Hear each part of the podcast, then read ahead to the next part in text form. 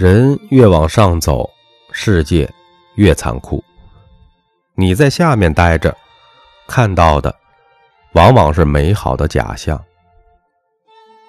从小我们就常被教育助人为乐，似乎大家都认为我们要为别人提供力所能及的帮助，帮助别人是一件快乐的事情。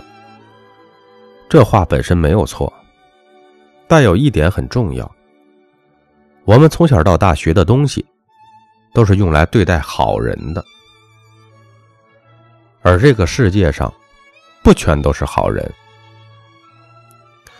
有越来越多的人不分场合、不分轻重的想要得到别人的帮助，大事小事都觉得把别人帮他是天经地义的。但其实别人帮你是情分，别人不帮你是本分。我和你明明不是很熟，你理直气壮的来找我帮忙，对不起，我为什么要帮你啊？我不帮你，因为你的事情做不好是你自己的责任。无下限的帮别人，只会助长他的依赖和习以为常。有一天你不帮了，反而他还跟你翻脸了。这就是典型的好心办坏事。你每天给一个乞丐五毛钱，偶然有一天给他一块钱，他会对你感恩戴德。你每天给他五块钱，偶然有一天给一块钱，他绝对会背后骂娘。对。这就是人性的真相。一碗米养恩人，一斗米养仇人。你对人有九十九个好，一个不好，前面的九十九个好他会忘得干干净净。你对人九十九个不好，有一个好，他会对你感恩戴德。我们在生活中看啊，那些天天哄着伴侣、围着伴侣转的人，情侣。往往都不会得到好下场，因为你刻意的好，在对方眼里已经变成了理所当然。当你有一天没那么好的时候，他就会认为你变了，跟你大吵大闹，要死要活的分手，是不是？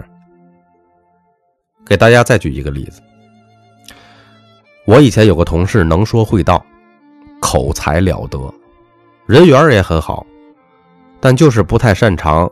文字类的工作，每次领导需要他做工作计划这类的文字材料的时候呢，总是找我帮忙。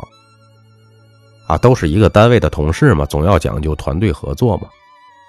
一开始，我出于乐于助人的善意，帮他列了提纲，提醒他注意哪些要点。啊，他呢也是满怀感激的收下了意见。可两个月过去了，他还是没有一点长进。啊，动不动还是来烦我，到后面甚至不再满足于我给他列的提纲了，想要我给他拟整个文件的草稿。然后我委婉的表示了拒绝，我也有自己的事情，不能一直帮下去啊，人总要自己提高的呀，对吧？然后这个同事他呢，竟然有些不开心，他说：“你写材料这么拿手，这种小事对你小菜一碟啊，何况你都一直在帮我了。”我说抱歉啊，对不起，我只能帮那段时间，后面的事情我帮不了了。他马上脸色都变了，转身就走了。后来一直对我还怀怀恨在心呢。怎么样？我辛辛苦苦培养了一个仇人是吧？我相信很多朋友都有过类似的经历吧？啊？我们经常听到说啊，人际关系很重要，情商很重要，所以就为了维护所谓的人际关系，无下限的帮一些本不应该帮的人。我所理解的情商，绝非无谓的拍马屁，也绝对不是让你四处讨好。首先，最基本的情商其实是懂得和人。保持清晰的情感界限。你可以内心做个好人，但最好别让你身边所有人都对你产生一个标签，说你是一个好人。如果你身边所有人都认为你是个好人，那他们有任何问题找你帮忙，就变成了合情合理；而你必须要帮他们，也变成了合情合理。如果你不帮呢，他们就觉得你这人怎么这样啊？还一直以为你是好人呢。帮了，认为你是好人，所以合情合理，并不会有什么感激之情；不帮。反倒觉得你是个伪君子，反而对你心生怨恨。那你说咖啡豆我该怎么办呢？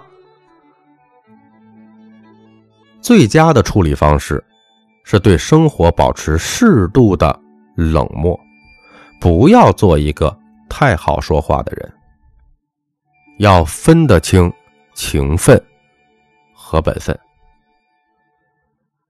给大家举个例子。有一次我出差，带了一些当地的那些特产回来给同事，有一个同事没有在，结果大家就把这特产都吃完了。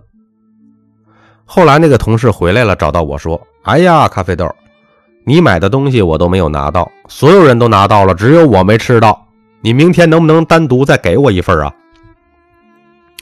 我说：“已经被大家都吃完了。”其实我心里想说：“我给你是情分，我不给你是本分。”什么是情分啊？我自己花钱买的礼品，这是额外的，不是工作之内，本身就是一种人情。那什么是本分呢？我出差回来，本来就没有义务给任何人带礼物。本分是我回来之后继续做好自己的工作，对不对？情分是介于办公室友谊，我给大家带了些吃的，分享我回来的喜悦，对不对？适当的分清情分和本分，也要怀抱着最大的善意去力所能及的帮助应该帮助的人。我的意思是，不是每个人都值得帮。首先应该是利益的等价交换。上面提到的情分和本分，其实本质在于什么时候该帮别人，什么时候自己需要得到别人帮助。在这一点上，我认为多考量自己的价值和对方的价值是首当其冲的事情。你要问自己：我帮了你，你能为我带来什么？最起码不能变成东郭先生和狼吧？我所提及的利益未必是真金白银。如果你在生意场上，可能利益是完全跟金钱名利挂钩的，但是在生活里，你能懂得我是在对你好，也是我衡量利益的标准之一。一个认真做事情的人，别人看在眼里，自然会帮助。所以，你积极的态度也是等价交换的一部分。大家可以。重听两遍上述的话，怎么看一个人的真实价值啊？很多看上去风生水起的人，真的风生水起吗？社会上有一类人哈，你会发现他频繁的啊出席各大的这种社交场合啊，各大的这种社交活动，仿佛这些个社交场合上面哪哪都有他啊，人缘好的不得了了。但是事实的真相是什么呀？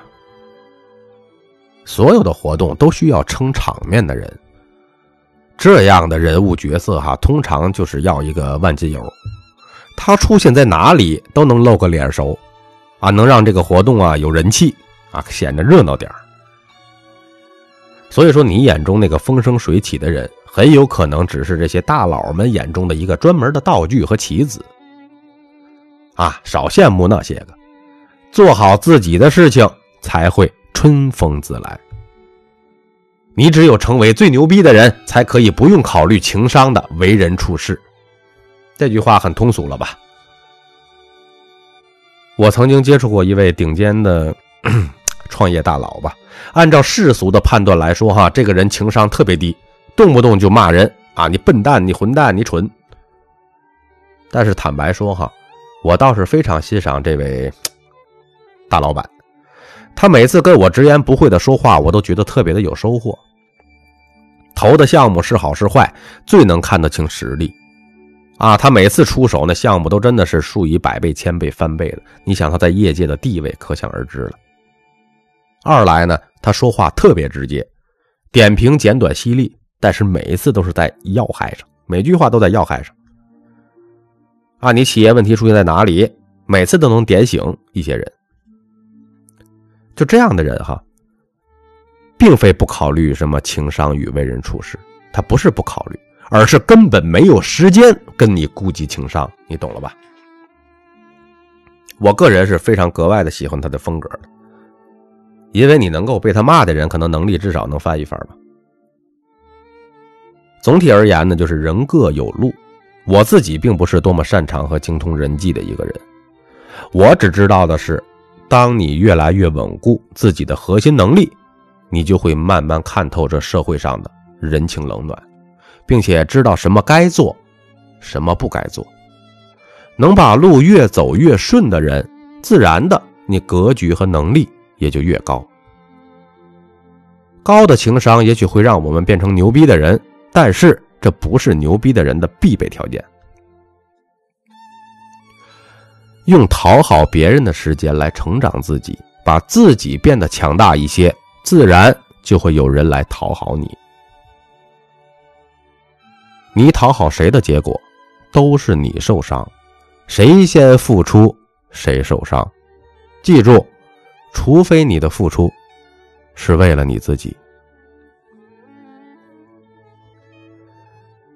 我是大家的主播三百六十五天咖啡豆，如有不同的意见，请在下方的评论区留言。感谢您的收听。